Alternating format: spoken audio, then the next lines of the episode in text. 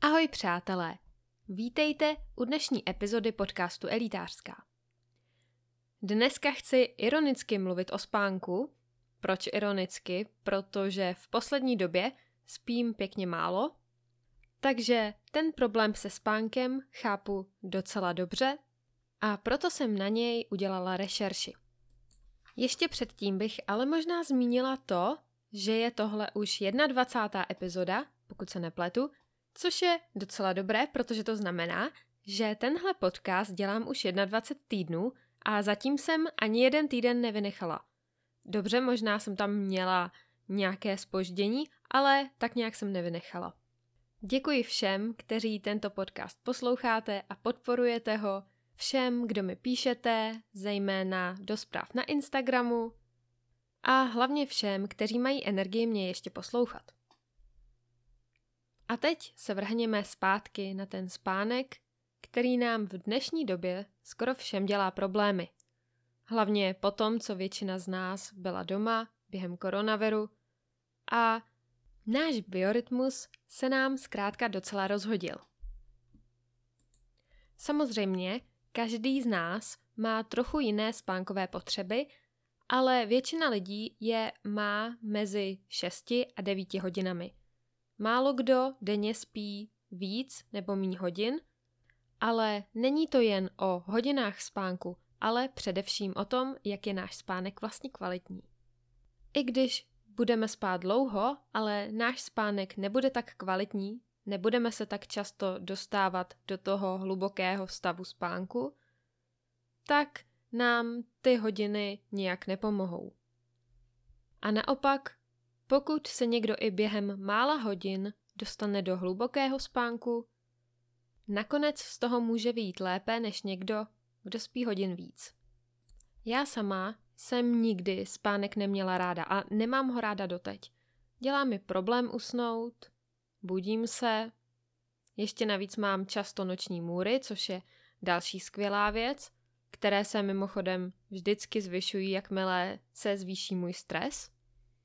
Vážně si všimněte, jak jsou vaše sny horší ve chvíli, kdy se něco děje. Něco, co vás ohrožuje.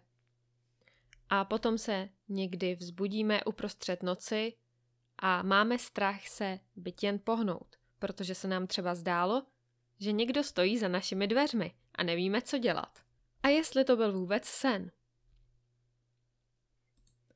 K čemu je tedy spánek důležitý? Především podporuje neuroplasticitu mozku. Neuroplasticita je schopnost mozku tvořit a přeorganizovávat synaptické konexe. Hlavně v odpovědi na učení nebo na nějakou zkušenost, kterou zažijeme. To znamená, že k tomu, abychom se vůbec něco naučili nebo něco dozvěděli, potřebujeme neuroplasticitu. A právě tu podporuje hluboký spánek. Do hlubokého spánku se většinou dostáváme, hlavně když máme takového toho 20-minutového šlofíka, a nebo po takové té docela populární nebo části, o které se často mluví, což je REM fáze spánku, tak následně dochází znovu k hlubokému spánku, který opět podporuje neuroplasticitu. Dalo by se říct, že tento hluboký spánek tak nějak vymije všechny špatné chemikálie z našeho mozku. A proto je tak žádoucí. A proto je tak potřeba, abychom spali, abychom spali kvalitně a aby náš hluboký spánek byl dostatečně dlouhý. Kvalita spánku lze ovlivnit čtyřmi způsoby. Co byste si typli, že je nejdůležitější způsob, jakým můžete změnit vlastní spánek? Ku podivu je to naše chování. To znamená to, jak ke spánku přistupujeme, naše rituály a to, jak často chodíme ven, po případě jak často se díváme do monitorů a do displejů. Dalším způsobem, kterým lze ovlivnit kvalitu spánku, a to poměrně hodně, je dieta. Třetím způsobem, tím méně důležitým, jsou doplňky, stravy, což znamená, což znamená doplňky stravy, které jsou volně prodejné v lékárně nebo v obchodech. A čtvrtým způsobem, kterým lze ovlivnit spánek, je medikace. Což znamená léky, které vám předepíše doktor, ale které jsou ale většinou až tím posledním rezortem pro řešení problému se spaním. Možná bych nejdřív zmínila tu dietu. Na to je spousta názorů, každý má názor na dietu před spaním, jestli někdo spí hned potom, co se nají, protože se mu lépe spí s plným žaludkem, někomu jinému s prázdným žaludkem. A pravda je, že je to většinou individuální pro každého člověka. Takže sami na to často musíme přijít. Doporučuje se ku podivu i hodně sacharidů, protože ty nás uspávají. Na druhou stranu někdo říká, že po sacharidech zkrátka nemůže spát. Já mám naopak zkušenost, že když jsem úplně vysadila sacharidy, když jsem jedla, nebo ne úplně, když jsem jedla hodně low carb, tak jsem vůbec nepotřebovala spát, necítila jsem únavu a tohle, co jsem hledala, tak to má docela hodně lidí, když vysadí část sacharidů ze své diety. Doporučuje se jíst také bílé maso, které by mělo pomoci tvorbě aminokyseliny tryptofanu, který by měl zase podporovat spánek, ale jak říkám, je to velice individuální a každý by si měl uvědomit, co jí, co mu pomáhá, co mu nepomáhá a udělat to víceméně podle sebe. Druhým způsobem jsou doplňky, tedy ty volně prodejné a často docela drahé. Jedním z nich je L-theanin, který pomáhá produkovat hormon GABA, který podporuje spánek. Další možnost je jíst magnézium a to ve formě magnézium treonát. Doporučuje se také melatonin, nicméně já sama o tom nejsem úplně přesvědčena a myslím, že je to na každém a na tom, jak to chce zkusit. Každopádně nejspíš vám to neublíží, takže to klidně zkusme. A nyní se dostáváme na tu nejdůležitější část kvalitního, dlouhého a dobrého spánku.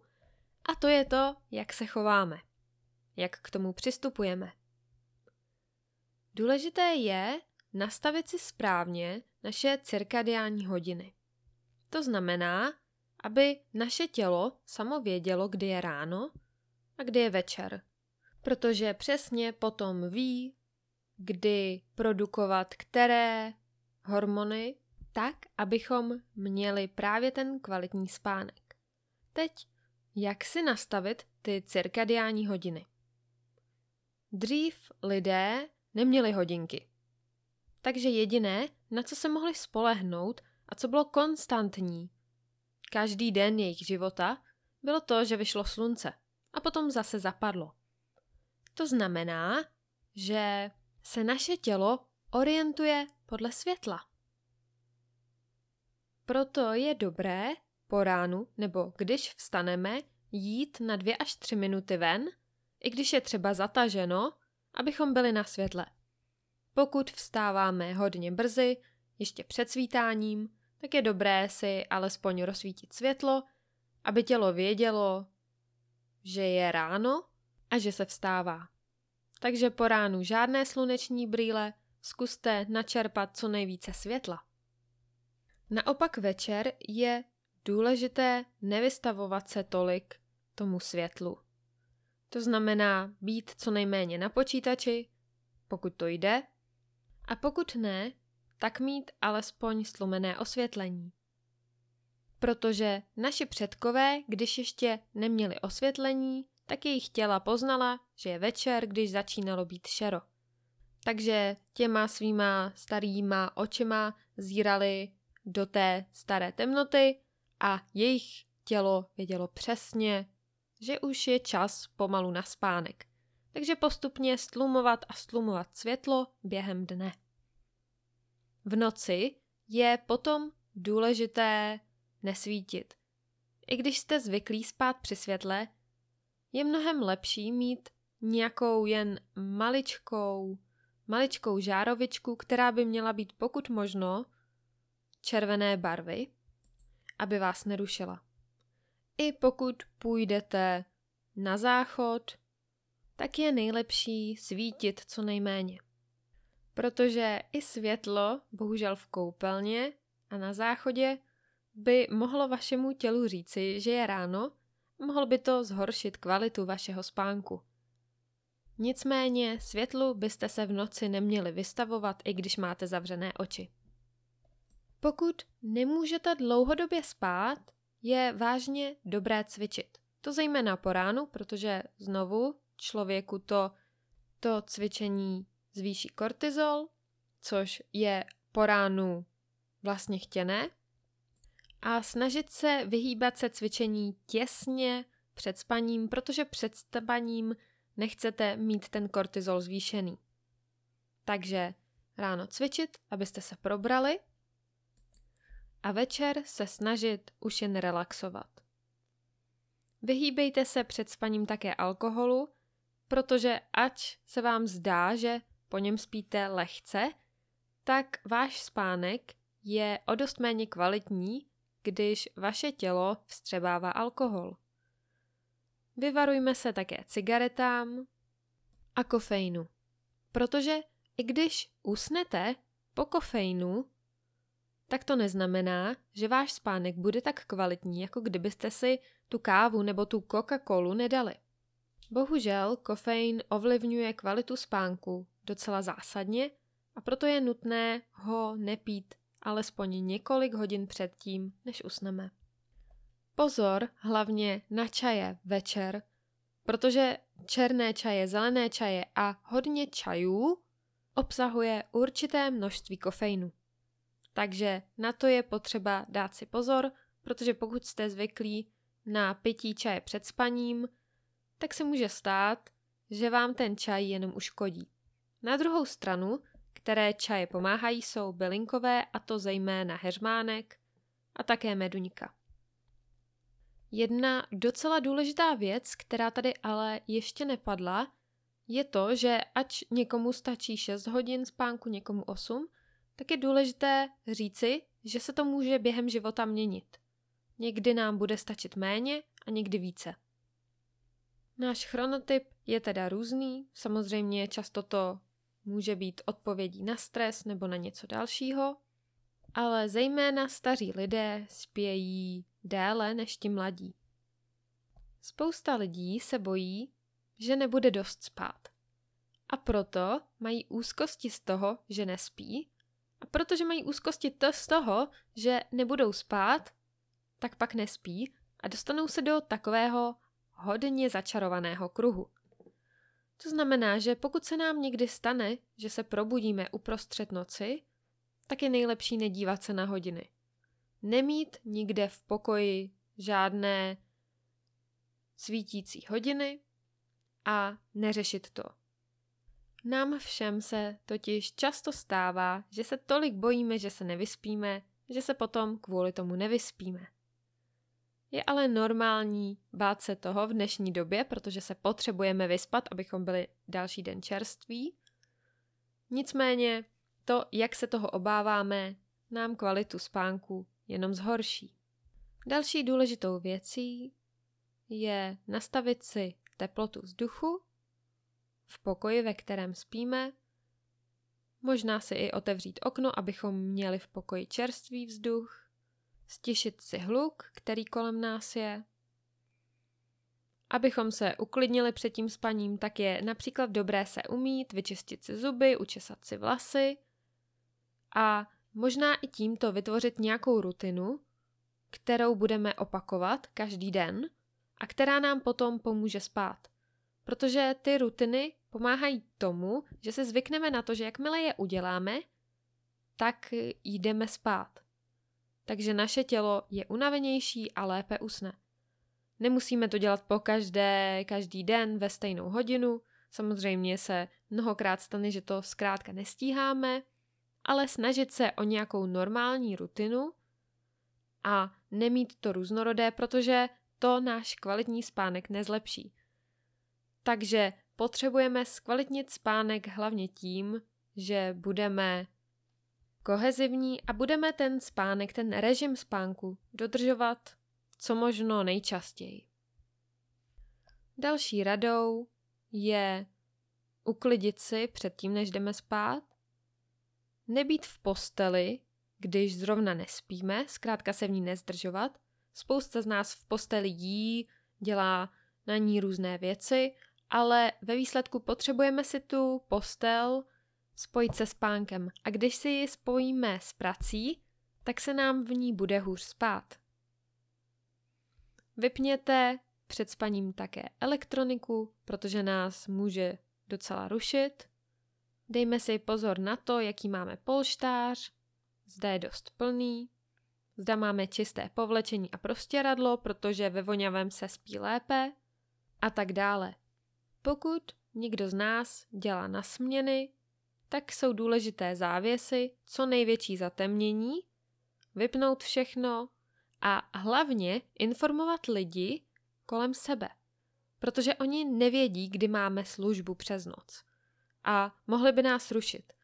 Takže je skutečně důležité je informovat, aby nám dali trochu pokoj. A hlavně, abychom po té službě pořádně spali, je znovu nutná ta tma a vymyslet alespoň nějakou rutinu, ač je to těžké a je to těžší než pro lidi, kteří dělají od 9 do 5. Pokud nemůžeme usnout často, je dobré naučit se meditovat. Alespoň 3 minuty, naučit se vážně relaxovat, a nebo dokonce použít nějaké meditace, které jsou už někým namluvené a mohou nás provést dýcháním a tím, jak se uvolnit. Můžeme také zkusit nějaké relaxační cvičení a správně dýchat. To znamená nadechovat se nosem a vydechovat pusou. A hlavně dát jazyk na patro. Také nespěte ve dne, pokud potom nemůžete usnout večer. Je lepší raději vynechat ty odpolední šlofíky a spát jen v noci. Pokud je vážně krize a nemůžete spát už několik hodin, tak se z postele zvedněte a jděte do jiného pokoje, kde začněte dělat nějakou relaxační činnost, ať už by to byla meditace nebo čtení a čekejte, až se vám bude chtít spát a potom se do té postele vraťte. Není třeba se trápit na posteli, když to zkrátka nejde, tak to nejde. Mně také někdy pomáhá, když si začnu v hlavě přehrávat nějaký scénář, třeba jak někde jdu, jak jdu přes pole, nebo, nebo jak jdu po pláži a soustředím se na to přesně na scénář, co se tam děje, jak tam jsou vlny, nebo jak jde někdo vedle mě. A potom se mi usne mnohem lépe, když se soustředím na to, co se děje vlastně v té mé představě, protože je to často lepší, než když myslíme na to, co se děje kolem nás, což nám často pomůže spíše nespat. Takže to je asi všechno. Zkusme meditace, zkusme mít nějakou rutinu, rituály, abychom se co nejlépe a co nejčastěji dostali do hluboké fáze spánku a uslyšíme se příště. Můžete nás sledovat na Instagramu, kde jsme jako elitářská, také na Twitteru a na Facebooku. Můžete nám také napsat, o čem byste chtěli slyšet příště, anebo jaké máte zkušenosti se spánkem a co pomohlo vám. Takže děkuji za poslech a nashledanou.